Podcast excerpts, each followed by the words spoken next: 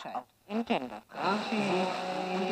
Проліт дронів до Кремля і влучання всередину захищеної зони, де навіть глушить сигнал GPS, може означати або відсутність на цих дронах обладнання для використання цієї технології, або ж непрацюючі глушилки цього сигналу в час атаки. І перше, і друге припущення неймовірні, бо на таких, недостатньо великих за розміром дронах, важко розмістити обладнання інших систем позиціювання на місцевості. Такі як системи інерційного наведення або радарного відображення місцезнаходження. А глушилки не могли відключатися, бо ординські фахівці дуже відповідальні і являються фактично фахівцями другого рівня в світі після фахівців першого і нульового рівня, як і їхня армія.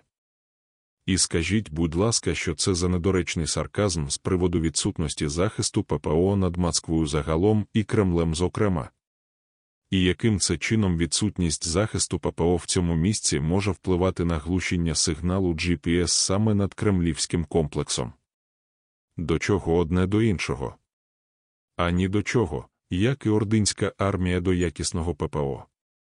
А от з глушінням сигналів в них завжди було круто, ще з часів СРСР. Може, частоту сигналу переплутали. А може, випромінювання було настільки сильним, що заглушило ППО.